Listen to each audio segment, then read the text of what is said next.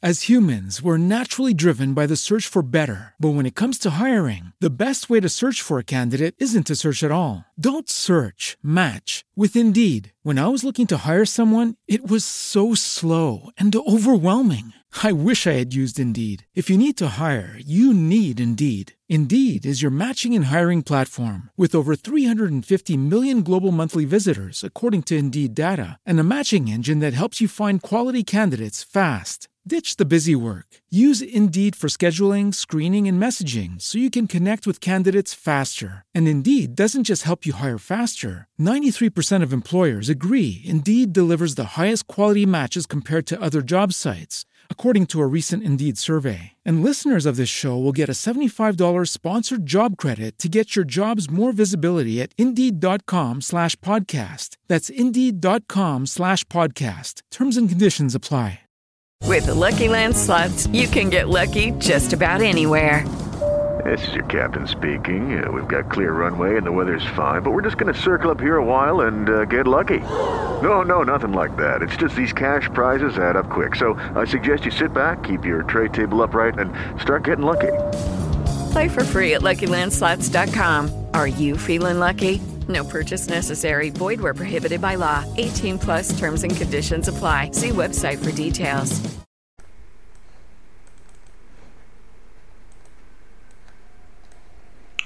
Allora, volevo commentare un articolo di Massimo Baldini e Simone Pellegrino del 30 agosto 2022 intitolato La flat tax che non c'è. In questo articolo gli autori mettono in risalto il fatto che l'idea della flat tax che è stata immaginata dalla Lega in realtà non, non esiste perché il sistema eh, tributario che la Lega vuole eh, stabilire con riferimento all'imposta sul reddito delle persone fisiche ehm, in realtà è molto lontano da flat tax è in realtà un sistema composto da moltissime aliquote per diverse fasce di reddito ci sono delle, sicuramente delle persone delle, delle fasce di reddito per le quali ci sono dei vantaggi fiscali però alla fine nonostante la Lega preveda che vi siano tutta una serie di fasi una fase 1, una fase 2, una fase 3 alla fine è solo nella fase 3 che si verrebbe a creare una vera flat tax, ovvero un'imposta unica per tutti, e in realtà gli autori poi arriveranno a dire alla fine del loro articolo che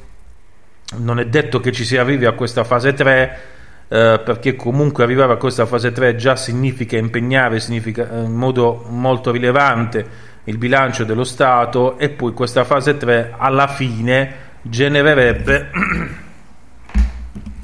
uh, un, uh, un, insieme diciamo di, uh, diciamo, di condizioni molto particolari che non è detto che si vengano a verificare cioè l'autore in fondo dice la fase 3 costerebbe così tanto che probabilmente anche se la Lega governasse non riuscirebbe comunque a realizzarla per i costi che ha all'interno del sistema, del sistema della finanza pubblica Uh, per quanto riguarda la fat tax, quindi diciamo questo chiaramente gli autori dicono è un cavallo di battaglia della, della Lega. Uh, quindi che fa? La, cosa immagina la Lega? Che ci sia un'introduzione parziale della flat tax, poi c'è una fase 2 uh, eh, e una fase 3 nella quale poi successivamente questa flat tax si, si realizza. La fase 1 in realtà riguarda soltanto alcune categorie di persone, cioè riguarda il regime agevolative per, gli, per i lavoratori autonomi ed estende da 65.000 euro a 100.000 euro il valore del fatturato. Poi c'è la fase 2, questa fase 2 diciamo, eh, porta a una ridefinizione complessiva del sistema eh, dell'impostazione del reddito. E quindi gli autori diciamo, si concentrano più sulla fase 2 quindi la fase 2 che fa? Individua innanzitutto tre tipi di famiglie fiscali. Contribuenti single, tipo A. Tipo B, famiglie con un unico percettore e almeno famiglia, un familiare a carico. Tipo C, famiglie composte da due coniugi percettori di reddito con o senza altri familiari a carico. Questi sono i tipi eh, diciamo, di eh, famiglia che si vengono a creare.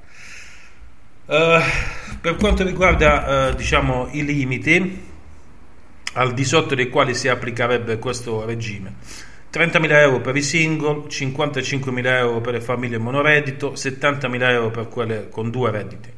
Eh, ci sono delle deduzioni, queste deduzioni vanno a 14.000 euro, ehm, eh, 30.000 euro per le famiglie tipo B, eh, da 13 a 20.000 euro e così via. Sono tutta una serie di deduzioni che sono, che sono previste. Eh, diciamo che comunque sia massimo è 50.000 euro, oltre 50.000 euro non si applicano queste deduzioni. Uh, quindi mm, diciamo a questa base imponibile, quindi per queste tre tipologie di famiglie, si applica un'aliquota fiscale del 15% fino a 26.000 euro per le famiglie di tipo A che sono i single, quindi 15% fino a 50.000 euro per le famiglie di tipo B, che sono eh, famiglie, cioè persone eh, che percepiscono reddito e che hanno un familiare a carico, e famiglie di tipo C costituite da due percettori di reddito con familiare a carico. Per questo tipo di famiglie l'applicazione dell'aliquota legale del 15% avviene fino a 65.000 euro. Poi ci sono oh, diciamo, un, una serie diciamo, di eh, incrementi, cioè questa eh, diciamo, questa aliquota del 15% diventa 16% per le famiglie tipo A dai 26.000 ai 30.000 euro, diventa 16% per le famiglie tipo B da 50 a 55.000 euro e 16% per le famiglie tipo C da 65 a 70.000 euro. Quindi in realtà eh, non è che si applichi sempre questa aliquota del 15%, soltanto diciamo, alla parte imponibile soltanto a certe categorie di redditi. Poi ci sono, diciamo, le, uh, ci sono le deduzioni, tutta una serie di deduzioni eh, che si vengono ad applicare. Se un singolo ha un reddito complessivo di 26.000 euro, la deduzione è di 3.500 e poi ci sono indicazioni di altre, eh, di altre eh, diciamo, deduzioni. Come si vede, dicono gli autori, il sistema è molto complicato, non è una flat tax, non è che c'è semplicemente una eh, diciamo, tassa, una eh, aliquota fiscale per tutti, eh, le aliquote diventano moltissime, dicono gli autori. E tant'è vero che questa idea della flat tax poi neanche la Lega è riuscita a realizzarla se non per alcune categorie di reddito quando appunto la Lega è stata al governo. Eh, dall'altro lato dicono gli autori non è detto che questa applicazione sia agevole di questa flat tax non è detto che eh, ci siano delle possibilità eh, di eh, realizzare eh, diciamo una flat tax ehm, che sia sostenibile dal punto di vista delle entrate dello Stato perché poi questa è la questione cioè se il gettito dello Stato se queste cose avvengono a parità di gettito, perché chiaramente se producono meno gettito per lo Stato, poi alla fine potrebbe accadere che si, impo- si creino delle altre imposte. Gli autori quindi bocciano l'idea della, della flat tax, dicono che la flat tax non c'è, nella realtà non viene raggiunto l'obiettivo della, della flat tax. Uh, e dicono gli autori in fondo se l'obiettivo della Lega era quello di prevedere una riduzione eh, delle imposte per il ceto medio, eh, questa riduzione delle imposte in realtà si sarebbe potuta agilmente ottenere diversamente, ovvero puntando eh, su di un insieme diciamo, di eh, attività, puntando su un insieme di eh, strutture ehm, di riformulazione dell'IRPEF eh, che sarebbe stato assai più agevole applicare per evitare appunto che si determinassero uh, delle condizioni tali da generare una, uh, diciamo, una vera e propria riduzione dell'imposta. Quindi gli autori bocciano completamente questa, questa imposta e alla fine dicono che già la fase 2, cioè questa riqualificazione delle imposte in base redditi, è praticamente complicatissima e sostanzialmente fallimentare è assolutamente complicato e fallimentare sarebbe poi la fase 3 quella cioè nella quale effettivamente eh, gli economisti della Lega hanno immaginato che si venga a creare questa forma diciamo di flat tax unica veramente per tutti. Gli autori dicono questo non è possibile, non si può verificare una struttura del genere perché effettivamente diciamo, non c'è la possibilità eh, finanziaria di sostenere una flat tax. Cosa possiamo dire di questo articolo? Beh, sicuramente l'articolo chiarisce subito che in realtà la Lega ha utilizzato una, l'idea della flat tax semplicemente per fini elettorali, eh, perché di flat tax non ce n'è, cioè non, non, c'è nulla che possa identificare una flat tax. Ricordiamo che una flat tax è una tassa piatta sui redditi, cioè è un'unica aliquota che si applica a tutti i redditi e nulla del genere è previsto dal programma della Lega se non in una dimensione futurista, futuribile, che comunque non si sa quando si verificherebbe e non sappiamo neanche quali sarebbero i costi che questo potrebbe comportare per lo Stato in termini di riduzione del gettito, del gettito fiscale. Uh, pertanto, sulla base di queste considerazioni, dobbiamo, dobbiamo, dobbiamo dire che in realtà la proposta della Lega è semplicemente una trovata elettorale. Quindi ci si trova di fronte, diciamo, ad una veramente ad una, ad una dimensione quasi di presa in giro dei, degli elettori, perché ripetiamo, la fat tax, come dicono giustamente gli autori, la fat tax non c'è. Ci sono tutta una serie di aliquote che si realizzano e alla fine gli autori dicono perché mettere in giro questa idea della fat tax, proporre delle rimodificazioni così complesse della uh, struttura dell'IRPEF quando magari sarebbe semplicemente appunto più agevole andare ad agire proprio sulla struttura dell'IRPEF e andare a creare le condizioni per una uh, diciamo riformulazione che possa tener conto uh, di quelle che sono le strutture attuali quindi se si vuole avvantaggiare il ceto medio lo si può fare con la struttura dell'IRPEF attuale perché potrebbe essere più conveniente modificare la struttura dell'IRPEF attuale piuttosto che riorganizzare l'intero sistema intorno ad una fantomatica flat tax che comunque non si realizza immediatamente e che sarebbe successivamente spostata nel futuro?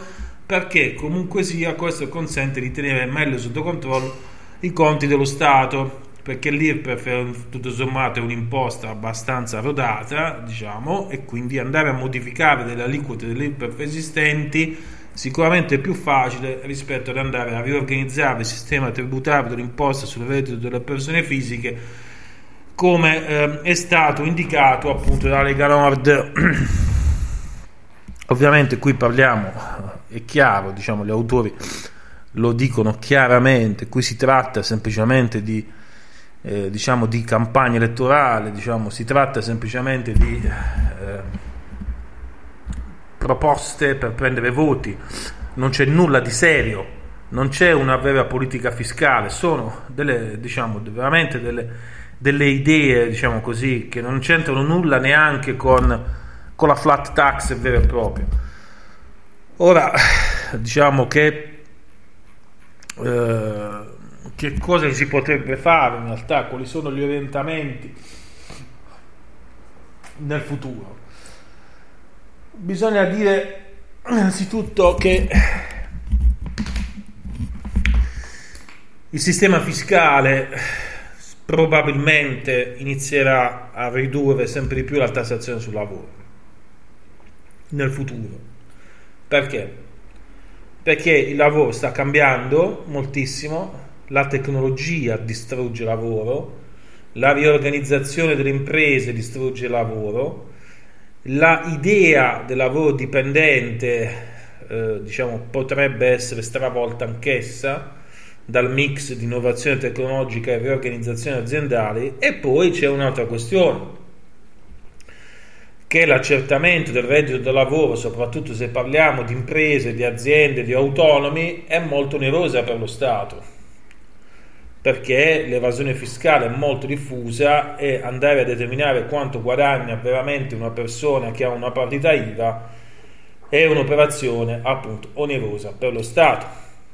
Che significa questo? Che in un futuro è molto probabile, visto che i lavoratori autonomi aumenteranno significativamente, il lavoro dipendente potrebbe anche scomparire nel futuro, perché appunto c'è l'innovazione tecnologica, ci sono nuovi lavori che si vengono affermando, ci sono nuove diciamo, flessibilità anche nell'interno delle imprese stesse e quindi il futuro potrebbe essere un futuro nel quale si tassano i consumi si tassa la proprietà e non si tassa il lavoro. Questo potrebbe essere, potrebbe essere quello che accadrà. Perché tassare i consumi e tassare la proprietà e non tassare il lavoro o rinunciare in parte a una tassazione del lavoro? Perché, come abbiamo già detto, la, il lavoro spesso l'ammontare del reddito è spesso difficile da determinare, oneroso per lo Stato e invece altre tipologie di imposta, come le imposte sui consumi o le imposte sui patrimoni, potrebbero essere molto più facili da riscuotere e da determinare. E quindi è semplicemente una dimensione, diciamo, della, eh, dire, della eh, efficienza della pubblica amministrazione, quella di andare a orientare il sistema tributario su alcune grandezze piuttosto che su altre. E poi c'è la questione vera e propria del lavoro, cioè il punto è che per quanto riguarda almeno l'Italia il lavoro è così tanto tassato che una riduzione delle imposte sul lavoro è praticamente un'opera necessaria, perché ormai le tasse sul lavoro sono così alte che praticamente fanno fatica le imprese a pagare i dipendenti e fanno fatica i dipendenti a vivere con il reddito che rimane dopo aver pagato le tasse. Quindi diciamo, questo è un punto che possiamo dare per assodato e non è una cosa di breve periodo, questo è un orientamento di lungo periodo.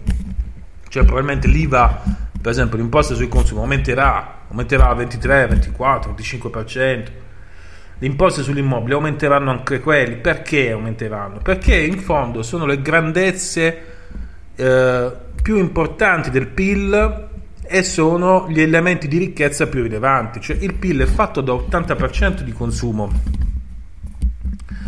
Quindi è evidente che tassare il consumo è assolutamente conveniente.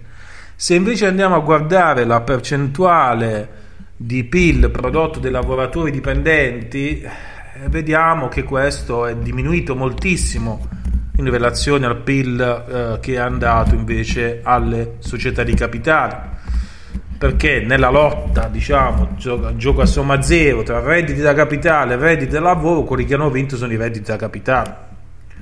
Anzi un paese comunitario questa in generale è una tendenza globale diciamo del sistema economico eh, occidentale e poi questa cosa in Italia diciamo, ha raggiunto dei livelli assolutamente paradossali. Quindi i redditi da lavoro in percentuale del PIL sono sempre meno rilevanti. Il lavoro è comunque già abbondantemente tassato. Ci sono grandezze molto più importanti in termini di PIL, il consumo. Il consumo è molto più importante in termini di PIL rispetto al lavoro quindi perché tassare tanto una grandezza che va riducendosi e tassare magari meno una grandezza che invece è talmente rilevante come il consumo o non aggredire quei redditi da capitale che poi diventano patrimonializzazione? Questo è il punto. Questo è il punto.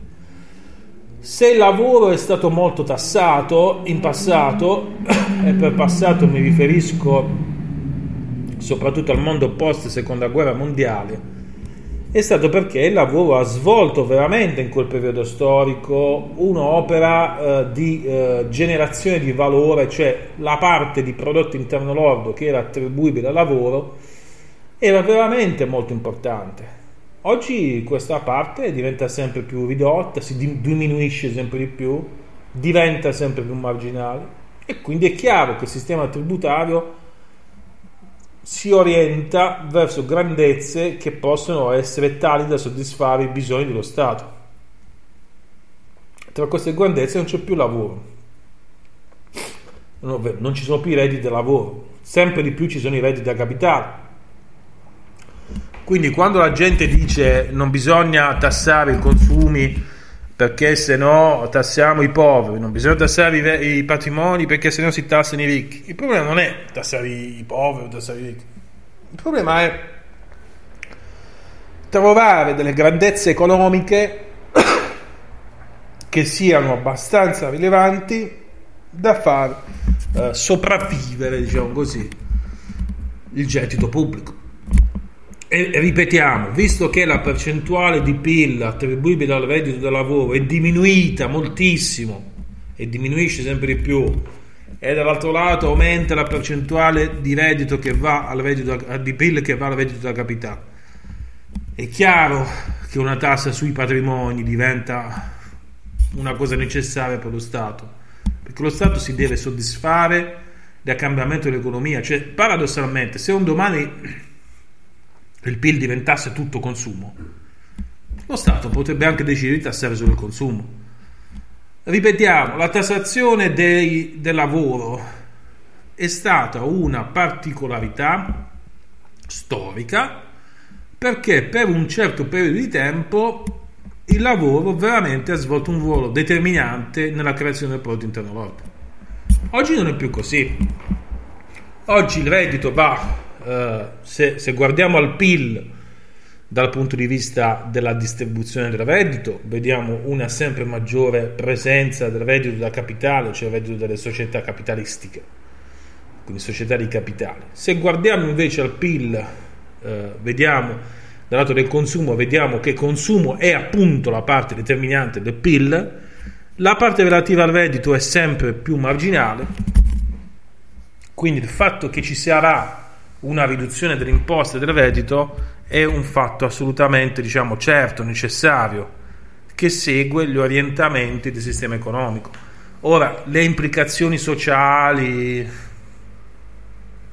di questo diciamo, cambiamento sono evidentemente drammatiche, perché qui si sta dicendo praticamente che il lavoro non ha più quella funzione che aveva prima nella determinazione del PIL e questo è drammatico perché ci sono in Italia circa 30 milioni di persone che lavorano e che forse non sanno che il loro contributo al prodotto interno lordo oggi è minore rispetto al contributo che i lavoratori italiani davano al prodotto interno lordo in passato. Questo probabilmente non è chiaro, questo, questo, questo elemento non viene detto, però è questo il motivo di base per cui si va a, ad agire sulla tassazione del lavoro. È probabile che il lavoro torni centrale nella determinazione del PIL? No, no, no. Quello che noi sappiamo è che il lavoro diventerà sempre più marginale. Diventerà sempre più marginale perché il sistema economico, sia occidentale che orientale, ha deciso di usare la tecnologia massicciamente per andare a togliere l'operaio dalla fabbrica si mette il robot, per togliere il lavoratore professionista si mette l'algoritmo. E queste cose distruggono il lavoro, quindi il lavoro diventerà sempre più marginale, quindi pro- probabilmente nel futuro la tassazione sul lavoro sarà veramente irrisoria. E sarà irrisoria per un semplice motivo che il ruolo del lavoro stesso, cioè la capacità, ripetiamo, la capacità del lavoro di generare valore nel prodotto interno lordo diminuirà ancora di più. E quindi la relativa tassazione diminuirà perché lo Stato aggredirà delle grandezze economiche più importanti che potrebbe essere la tecnologia stessa. Ricordiamo l'idea di Bill Gates tassiamo gli algoritmi tassiamo i robot. Se i robot tolgono l'occupazione tassiamo i robot questo è probabile, quindi è probabile, assai probabile, contrariamente a quello che dice la destra. È molto probabile che la tassazione sui beni capitali crescerà. Molto probabile, semplicemente perché sono loro che producono quote sempre maggiori di reddito e quindi sono quelle le componenti attive del reddito che verranno tassate. Quindi in realtà questa riformulazione del lavoro, della tassazione sul lavoro nasconde un fatto molto più grave, ovvero il fatto che il lavoro sta diventando sempre più marginale nei sistemi economici occidentali.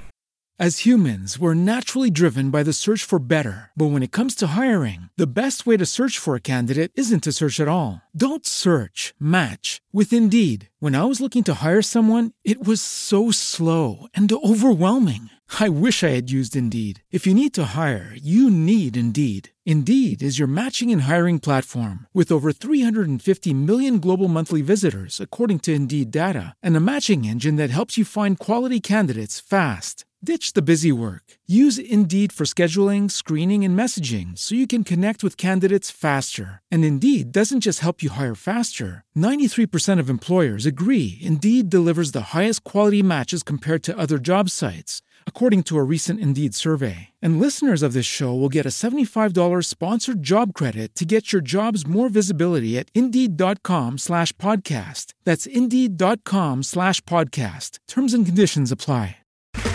Okay, round two. Name something that's not boring. A laundry? Ooh, a book club. Computer solitaire, huh? Ah, oh, sorry, we were looking for Chumba Casino. That's right. ChumbaCasino.com has over 100 casino style games. Join today and play for free for your chance to redeem some serious prizes. ChumbaCasino.com. No purchase necessary. Full prohibited by law. 18 plus terms and conditions apply. See website for details.